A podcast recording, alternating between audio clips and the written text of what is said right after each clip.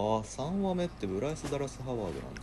そうですね。前回シーズン1に続いてって感じです、ね、みんな1回ずつぐらいやってるってこと？えーとどうなんだろ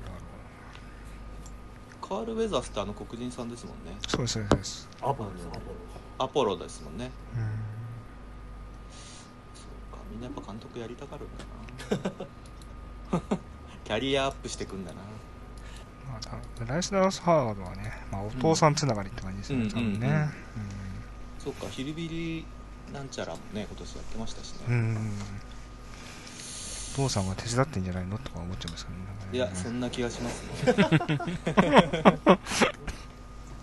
僕も撮影携わってて思うけど、まあ、監督って特殊な能力はいらないですからね、うんね。言っち言ってしまえば誰でもできる。うん。ただ能力が全体的に高い人じゃないとやっぱまとめきれないっていうのは当然ある、まあ、優秀な人が周りにいるっていうのも大事ですけどね、親の七光とかっていうのは確かにあるとは思いますね。やりますかね。はい。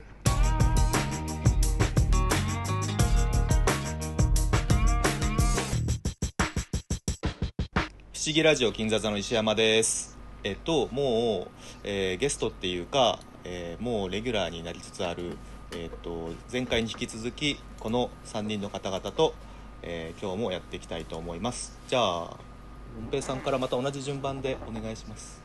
あはい、えー、ロンペです。よろしくお願いします。北斗です。お願いします。ラフランスです。よろしくお願いします チームワークができてきた。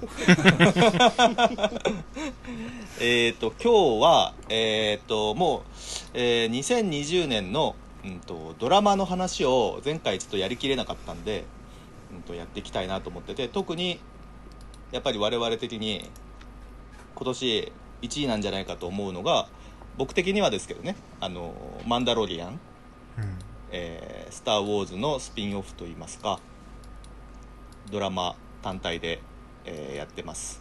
今年で、えっと去年の暮れにシーズン1があって、えー今年の暮れはシーズン2が公開されてて、えーまあ我々4人ともみんな見てるということで、あれ？見てない人いないですよね？あ見ました。大丈夫です。はい。見ましたよね。えっ、と北斗さんも大丈夫ですよね？はい大丈夫です。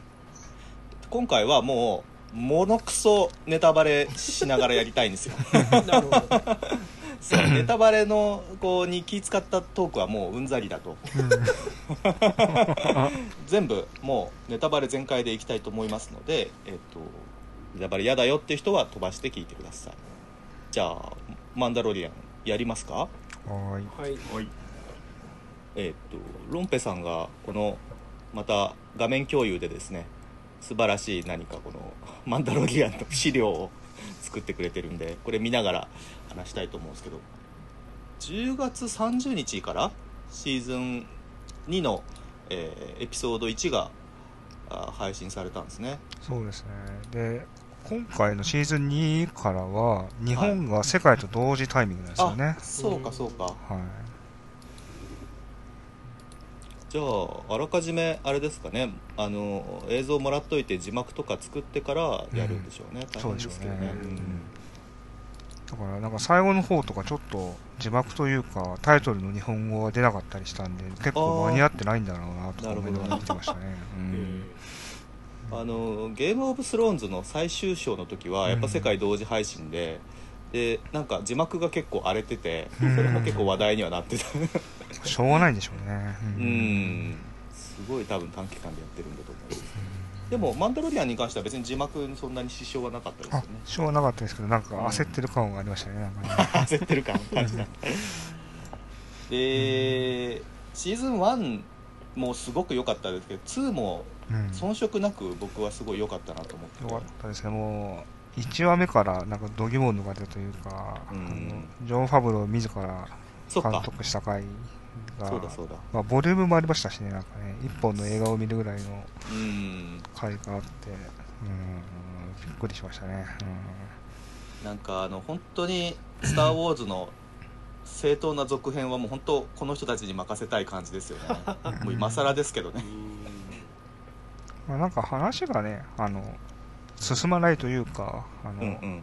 元にあるエピソードとエピソードの間の話なんで、うんうんうん。劇的なことが起きなくてもいいというか、その安心感はあるとは思いますけどね。あのこの、えーと「マンダロリアン」をちゃんと理解するために「クローンウォーズ」うん。あのまあ、CG アニメの、えースピンオフで、えっと「クローンウォーズ」っていうのがあるんですけどこれは、えっと本編のエピソード本編のってい分かりにくいな「スター・ウォーズの」えっと映画版の方のシーズン2と3の間の出来事で、えっと3年間の中にある出来事なんですよね、うん。あのクローンウォーズっていうのは。なのにシーズン7まであって 大ボリュームっていう。どうしてこれがその本編というか映画の「スター・ウォーズ」に影響を及ぼさずに話が組み立てられるんだろうって僕も最後まで見てないんで分かんないんですけどそういう同じ現象がこの「マンダロリアン」でもあってうん。これって映画版の方の、えー、とエピソードだから6と7の間のうん。話なわけなんですけどこの間っていうのは20年間ぐらいあるんですよね。うん。もっとあるのかな？30年間ぐらいあるのかな？だからまあ多少いろんなことはできる。うん。かなとは思いますけどエピソード6の帝国が崩壊してから5年後の話らしいんですよ。うん。だから、なんかもう7、8、9とかの映画のやつが、うんうん。もう、なんでしょうね、劇的なことをその2時間半の映画の中で起こしまくらなくちゃいけないみたいなのを見た後だと、ね。うんうん。これだけゆっくりじっくりうんうん展開するものを見させられると、やっぱどうしてもいいなと思ってしまうっていうところまあがありますね。そっか。うん。見せなきゃいけないことの情報量が違うっていうのはあるかもしれない、絶対このキャラはじゃああの時何してたんだとかうん。絶対出てこなかったじゃん今までみたいな、まあ、まあネタバレありなんでもう全部言っちゃいますけどアソーカ・タノってエピソード456の時って何してたんですかね？っていう話になってくる気がするんだけど。うん。そういうのっていい言わ言わずが言わない方がいいみたいなことなのかな？なんかでもなんかあるあるんですかね、設定が。僕もわかんないですけど。そう。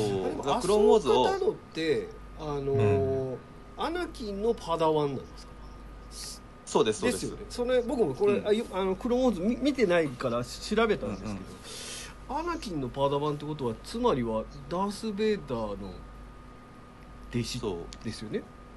だからクローンウォーズをちゃんと最後まで見てる人が 今ここに多分いないんですよね。そう だからでクローンウォーズってこの間完結したばっかなんですよ。うん。シーズン7が出て。ああそうだからそれを見ないとうん。わからないけどなんかこ北斗さんが見つけてくれたけどあの公式のとりあえずこれだけ見とけばいいっていうに20個のエピソードなんですよね。なんかね。それをそう見れ見ればとりあえずわかる。まああのそうなんかカンニングできるという。でもそれもまだ見れてないけど。なるまあその問題はちょっと置いたとして、はい。今回の「マンダロリアン」に集中して話しますと、はいはいなんかやっぱりえーっとまあこれって「スター・ウォーズ」の世界で行われてるけどお話の展開とか、えー質とか、えーは時代劇とか、うん。うんまあ西部劇のまあ衣替えというかうん。が側を「スター・ウォーズ」にしてるだけでうん。本質的にはやっぱそういうものから来てるのかなとは思いますしまあ明らかに音楽とかもうん。あのゴランソンさんが音楽やってますけど、まあ、モリコーネのねあのそうん、荒野の用心棒とかああいう音楽ですもんね。あのピロリロリーみたいな。そうそうそうそう。でまああの無法者とかがいいる街に、まあ、流れ者の、まあ、名もなき男ですよね。マンダロリアンマンドーはね、うん。まあ、名前なんだっけ、えー、とあるんですけどね。うん。あディン・ジャリンかな。ありましたね。そうそう。うんディン・ジャリンっていう名前があるけどほぼ呼ばれることないですもんね。そうですね。2に至っては一回も呼ばれないです。一回も呼ばれてないですよね、あのがまあやってきて解決してまた去っていくという基本的な流れとか、まあ変化球はいろいろあるけど。うん。まあそのベイビーを連れてる設定自体があのまあね。多分コゼレオカミなんだと思うのでそうですね。うん、ベースはまあそうなんでしょうねって感じですね。小上一頭ですもんね多分ね、うん。あの無表情さとか。うん あの傘でかぶってて顔があんま見えないとかね実は大五郎が強いとかそういう感じでしたね。確かにね。大五郎って強いんですか 俺知らないんだけど。大五郎って乗ってる乗乗ってるのが乗ってるのが強いんですけど乗ってる乗り物はなかなか皮肉たくさんですね、あの乳母車？そうそうそう。ああそこからなんか出たりする出ます出ます。竹槍とかがズバーンって出てきたりするんですよねなんか俺全然知らないんだけど昔チェコに旅行に一人で行った時があって、うん。で向こうで何もすることなくてホテルでテレビ見てたら子連れ狼やってて、うん。うんなんか結構世界中で子連れ狼って人気なんですよね。うん。そうですね。だから特になんかヨーロッパでは結構人気らしくて。うん。なんか昔のテレビ番組とか結構権利がもう安くなったやつ結構 でよよくできてるから日本の番組って結構世界中でうん。実は見られてるって話あるじゃないですか。て多分テレビで見てるんですよね。あのね。欧米の人は、日本はの人の方が見てないぐらい怪獣映画とか時代劇を見てるってことだと思いますけどね、なんかね、うん。ラッパーの人とか、うん。黒人さんとかがなんか結構、うん。侍のなんかねブルース・リーとか、まあ、まああれはまあ日本じゃないですけど、うん。カンフー好きだったりとか、千葉千葉さんのね映画好きだったりとかするのってそういうとこなんだろうけど、まあ子連れ狼もだから認知度がすごいあるからっうん。ていうのもあるのかもしれないですけどね、なんかあのベビーヨーダうん。名前がグローグーでしたっけ、うん。今回はそうですね。の乗ってるあのホバークラフトみたいなのも、うん。時々あれシーズン1で1回壊されましたっけ？でまた新調してでシーズン2でまた壊されちゃいましたよね。うんなんかあれが壊されるとなちょっとこうああどうしようってなっちゃう。歩かなきゃいけなくなっちゃうじゃんみたいになりますよね。でも、うん。あのベイビーヨーダはシーズン2に入ってからすごいこう全身が映るカットがめちゃめちゃ増えててあ結構歩いてるんですよね。1の時はほとんど歩いてなかったんですけど。あはいはいはい。結構だから引きの絵が多かった。から、はいシーズン1がえ全部で8話あって今回が、えっと、また8話なんでうん。投資で考えると16話全部であるわけなんですけど。そうですね。なんかチャチャプターで投資番号でうん。結構ね,、ね。振られてますからね。そうみたいですね。うん。だ僕ね15話ぐらいでねようやくベイビーヨーダ可愛いなと思い始めて。うん。いやでもシーズン2はあれですよね。序盤序盤ちょっと気持ち悪いなって思いますよねいやあんまりねヨーダに対してねあんま可愛いっていう感情が今までなかったから。こう可愛さをこう付与されたとしてもうん。なんかねあんまりこうどうしてもあのあのシーズンじゃないやエピソードだからえっとなんだっけダゴバにいたあの 頭のおかしい老人のイメージだから。あなんかあんまりねその可愛くなられちゃってもっていうのがあって。ーいやでも可愛いとは思ってたんですけどこのシーズン2のエピソードうん。2,、ね。2あたりであのお前っていうのがそう丸いのが 丸いものがとにかく好きなんですよね。あそう。確かにね。うん。あのレバーも、も必ずレバー盗むのもそうだし、うん。うん。あれだからあれそうですね。ダメだぞって言って済む問題か？とか思うんですけど自分のあれ 最あげてもいいじゃんあげてあの卵は何個いったんでしょうね最後。どのぐらいうん食べ僕て何個残ったんでしょイメージでは20個ぐらいいってますね。う めちゃくってめっちゃ食ってる。うんだからあのまあそれエピソード2あのエピソードシーズン2の2がメインだったと思うんですけど、3になってもそのその星に行くじゃないですか。でなんか大使圏に突入するときに、まあ、手動に切り替えるみたいな感じで、すごい僕は卵が心配で、うん。なんか2つの意味ですごい卵が心配で見 見てました気が気じゃないですよね。そうですね、うん。でもまあ多分あの、まあ、普通に魚類で考えたとしても卵をたくさん産むのってそれだけ、まあ、生き残るのがね少ないからたくさん産むわけであってマンボウの子供とかもそうですけど、まあ、あれぐらい想定内っていうか、うん。まあ、特に命の軽い世界の話だから。でそのエエピソード3もなんかあれですよねベビーをあの一度預けるみたいな感じでその、はいはいはい。カエル夫婦のところに預けるから大丈夫かなってそれでもまた思っちゃいましたよね、カエル夫婦って言ってる結構気軽に預けますよね。あのなんうん。かすごくなんていうんですかしちゃんと俺の使命を帯びて連れて行ってるんですけど、はいはい。結構気軽にあのもじゃもじゃのあの整備士のおばちゃんのとこに必ず行くじゃないですか、あそこも結構危なそうですよ、ね、そうそうあそこ。で あのおばちゃんにすぐ預けたりするのとかもはいはい。なんかアポロにも預けてましたよ確か。アポロにも預けアポロねあんま預けない方がアいいってポロに預けたら あダメよって感じで。アポロはもうあれ改心したの？もう完全にいいいい人間だと思っていいのかなこっちは。そんな感じでしたよね。いうことなんですよねきっとね。あ。なんかその無力なものを連れてうん行かなきゃいけないってヒーローものでよくあると思うんですけど、その庇護しなければならない存在が足かせになるうんじゃないですかやっぱ。りうん。それをこう預けてくってよくあるけど、うん。結構心配ですよねこっちはね。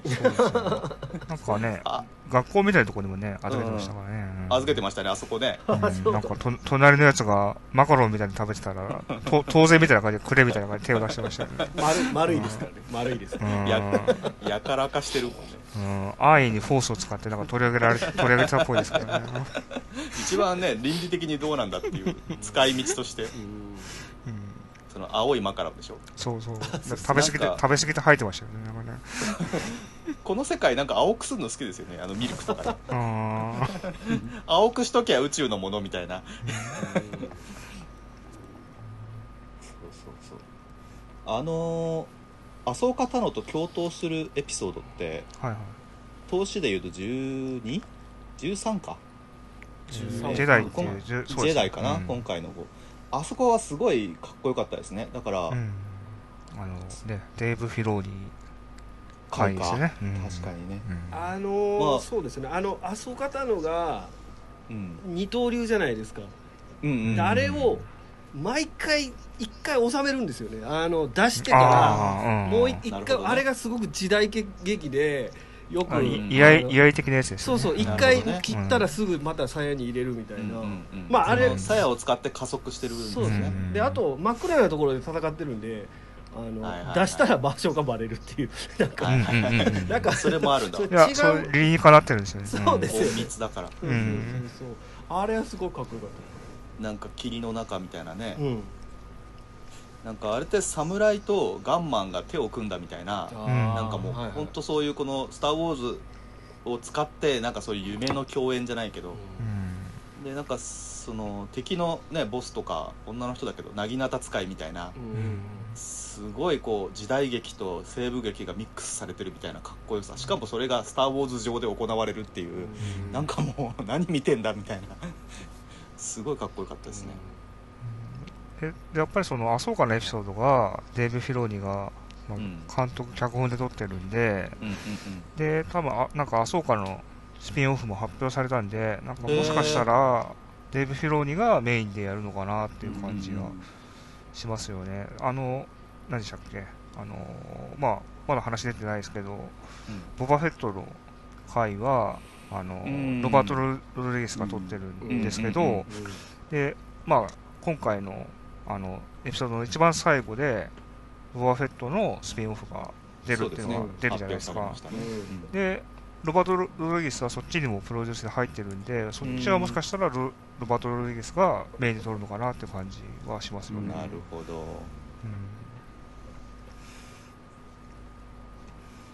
そうか。ボバフェットねだからマンダロリアンとちょっとかぶってないっていう気持ちもなきにしもあらずなんですけど、うん。どどうなんですか？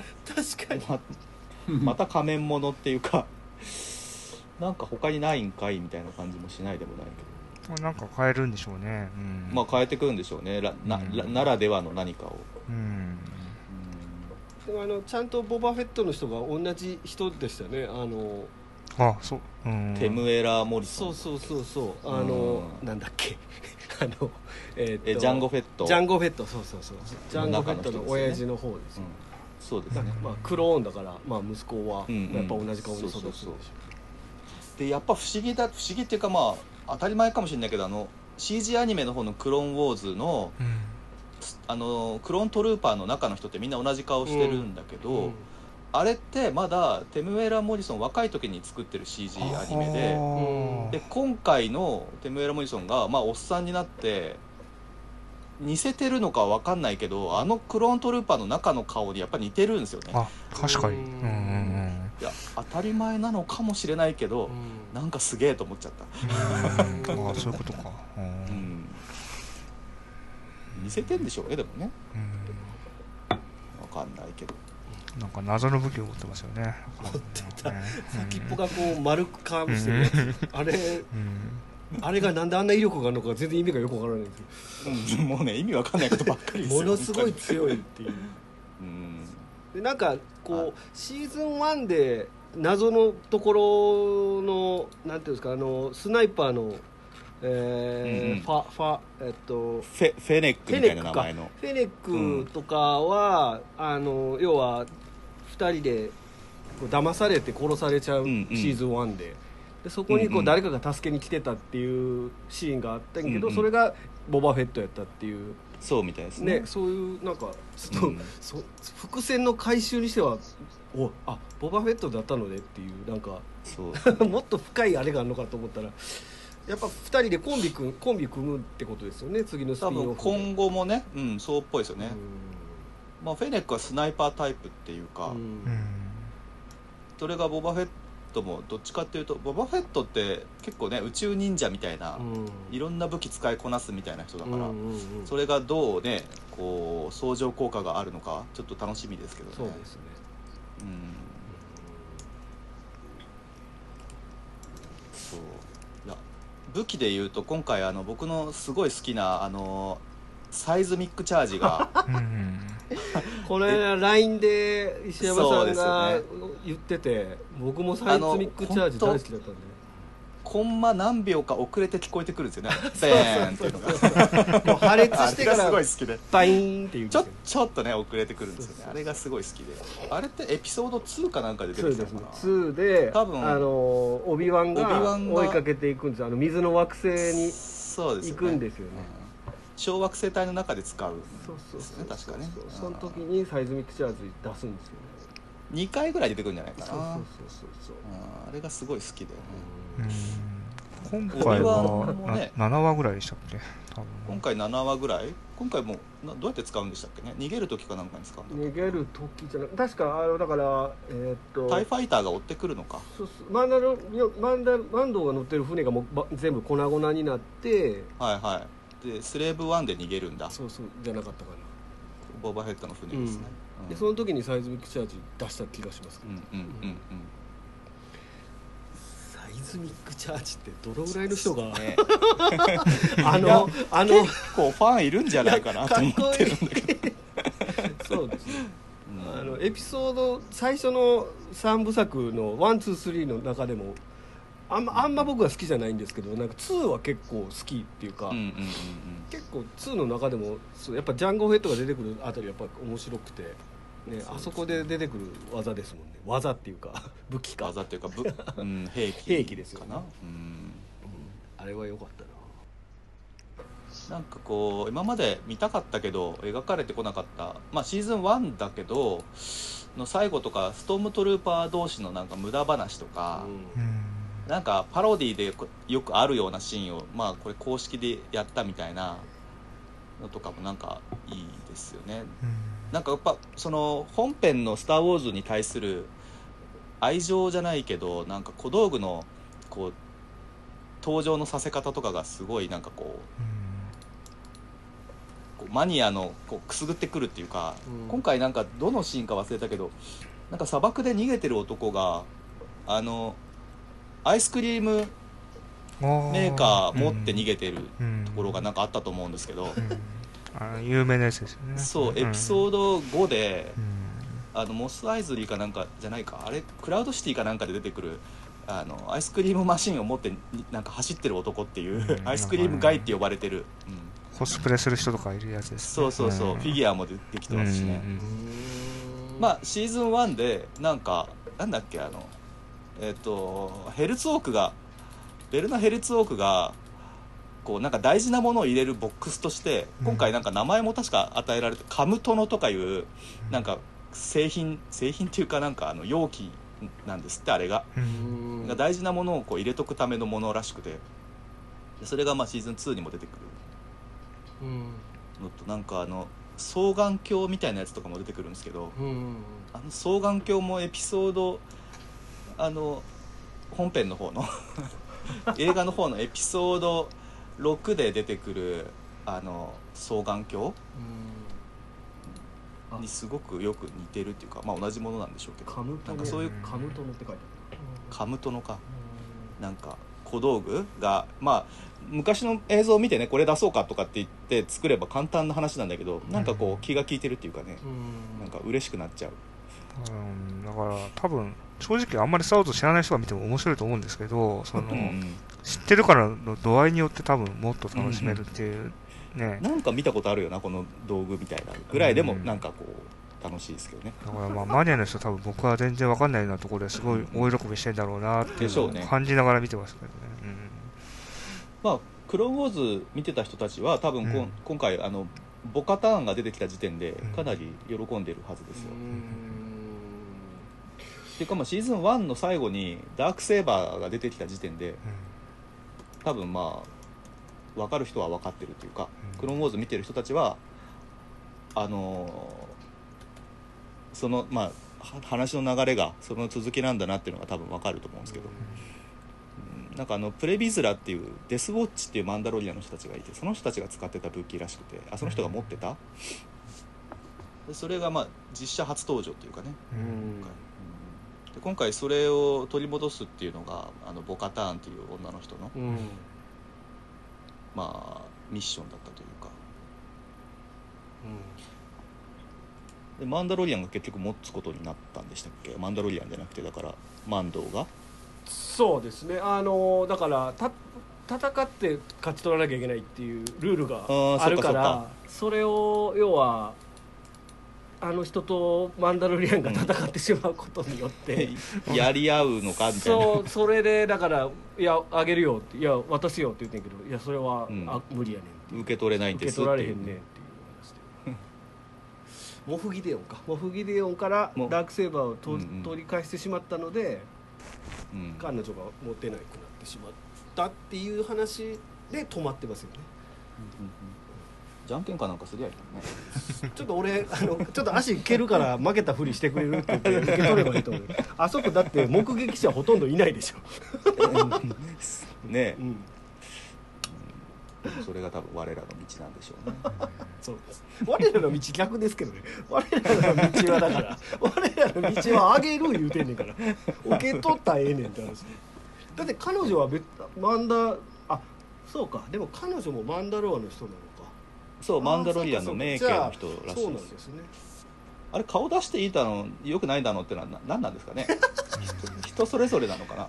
あのだいぶあのマンダロリアン的ルールが今回うん、あのなんか自分ですごく緩くしてへんかっていう。うんうん、結構出てましたもんね今回 そうねそうそうそう。そうマンダなんです。ロリアンの中でも主義がいろいろあって。あるんだ。うであなんかそういうそれは別に私たちはまあ別に守ってないよみたいな感じでしたよね。んうんうんうん。アニメ版でもなんか普通に顔出てますもんね。あそうなんだ。うん。あボカターンとかはね、ううんうん。そうなんです、ね、そうなんですよ。だからなんか僕あんまり知らないんですけどそのなんかルールが同じ種族で厳密じゃないから、うんうん。結構不思議ですよね。で最初にあの偽物と保安官の一時とかも最初にあの要はあのボバフェットのマスクをかぶってる別の人がいてっていうところから始まって、でなのでその要は顔出しと顔な顔を出さないっていうルール作りがあの同じような服面かぶってる人たちの中であのそれぞれ違うっていうのがうん、それぞれ違うならもうそれはルールじゃないです。面白いなと。そうですよね。セルフルールでしかないから、あとあのーなんだっけと脱獄させる人。うん、あれって何話でしたっけ、えっと、最後の方ですよね。あれは。の敵の乗り敵なんの基地に乗り込むやつ。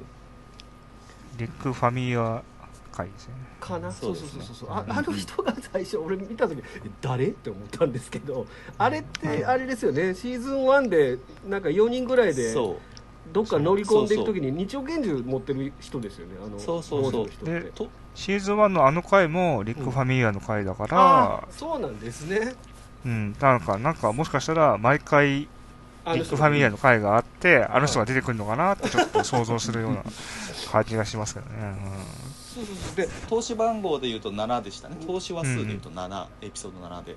今回は15、チャプターの15かな、そうですね、うんそうそうそう。なんかい他の人が出てくる時はジーナ・カラーノとか出てくる時はあの一応そのエピソード1の時のか、まね、起こったことあの村守ってとかっていうのが最初に出てきたあらすじの時に出てくるんですけど、うんこのあの脱獄してるあの人のとこ時だけその階層がなくてああありました？あ気がしてましたけどね。ありました？うん。あ本当？そう一応あのこの人ですよっていうああった？なんかあじゃあ俺サジェスションはあったと思う見てなかったのかなあそうなんうんですね、多分あの飛ばしたんじゃないしばらく。あすいません。いやいやいや。急いで見たもので。忙しましたもんねめちゃめちゃあのもう本当ね僕人生でこんなにドラマ見たの初めて ここの短期間で。ああそうかそうか。そうかそうか、んん。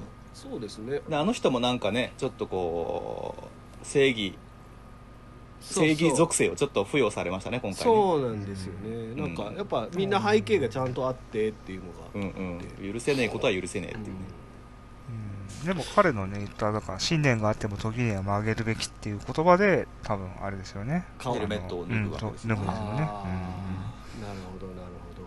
そうですね、最初からヘルメット脱がなあかんのもう分かってるやろってちょっと思いましたけどねなんかあのだって顔認証あるんですよそうそう。いやでもあの 上官さえいなければあそこに。うんそっか、そう彼ができたはずなんで。そっかそっか。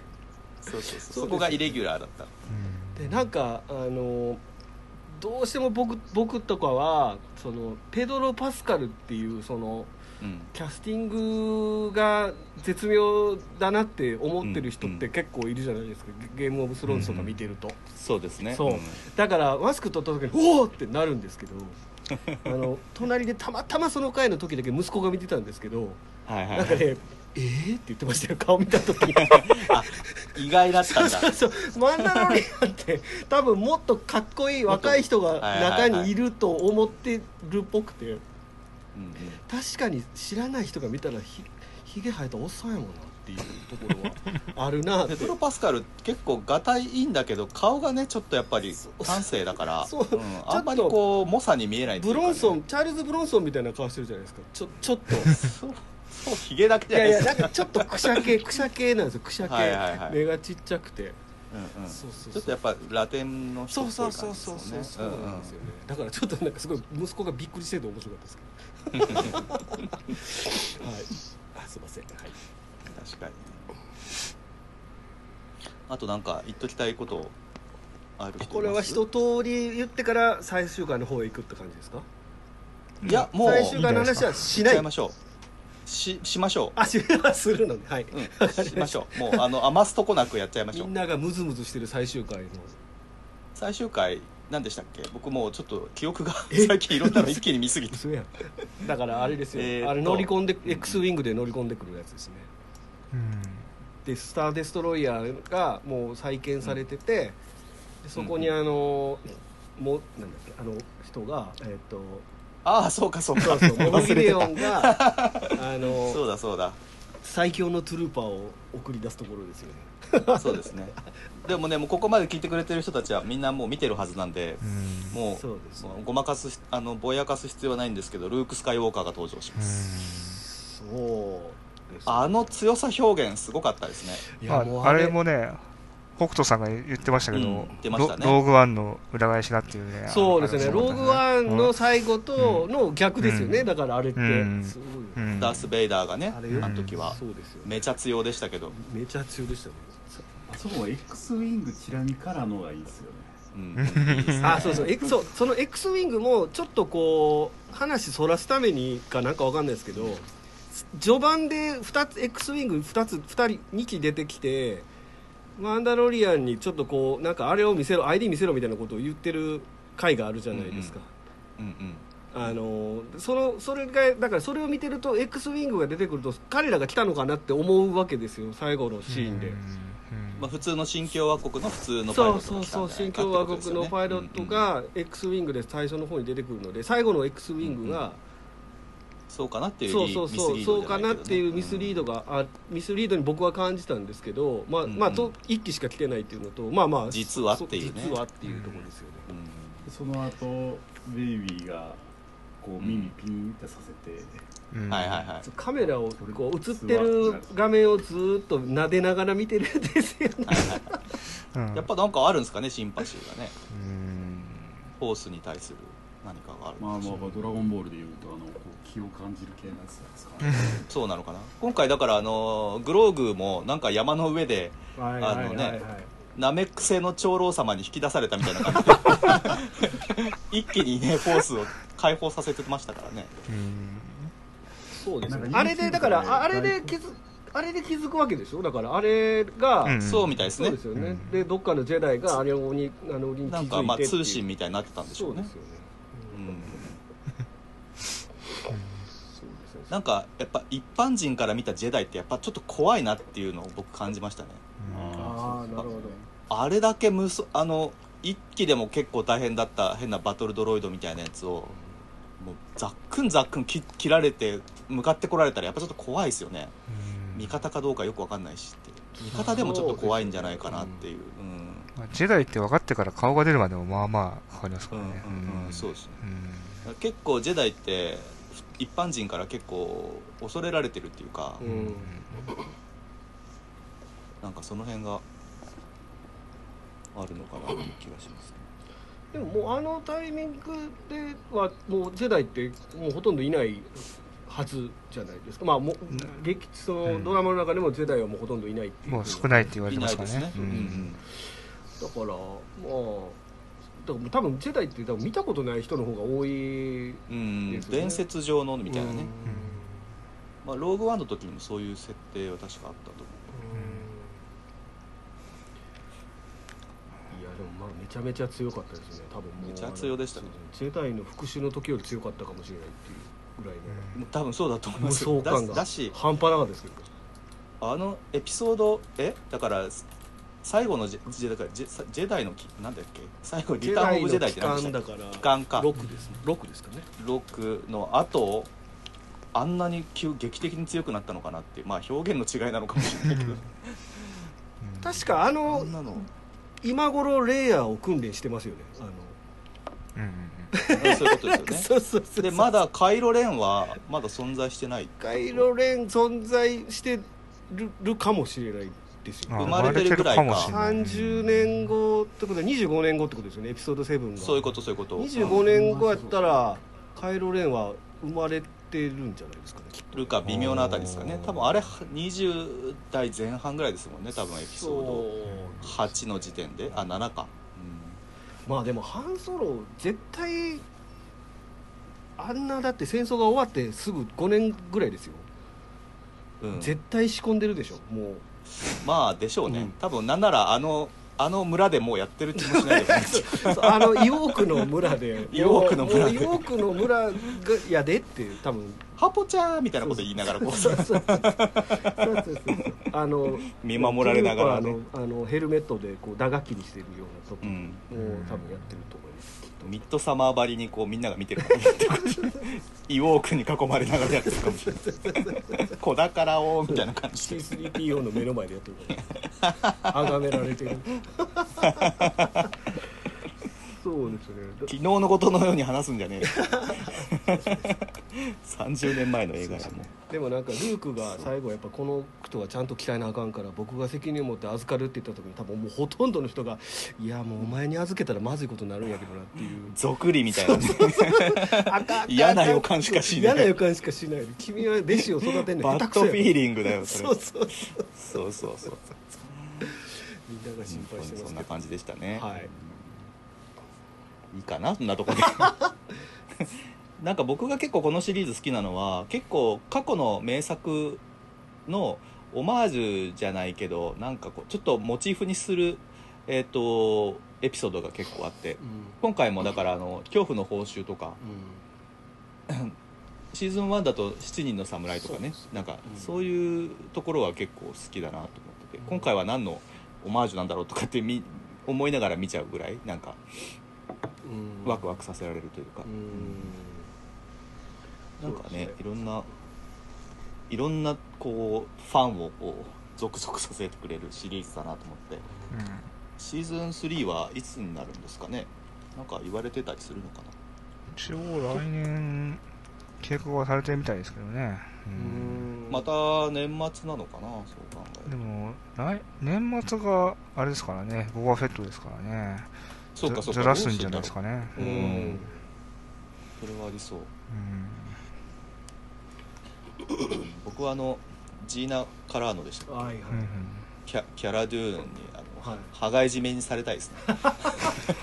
締め落とされたいですもうあの あの人見るとガッチガチに鍛えたレイチェル・ワイズレイチ。ェル・ワイズにしか見えないんですよね。レイチェル・ワイス確かに。ガッチガチに鍛えてる。確かに羽交い締めにされてるきなんだな。やっぱりアポロはああいう会見の人が好きなんですね。アポロ好きなんだ。アポロやっぱりマッチョな人が好きなんだなって もう40分になっちゃいましたあねそうですね。はい。マンダロリアン会ということで。い。いですかね。はい。はい。はい。じゃあ一旦区切りましょうか。はい。はい。はい、はいじゃあここまでお送りしたのは石山と。えーロンペと。北斗です。あとラフランスでしたはいさよなら。ありがとうございました。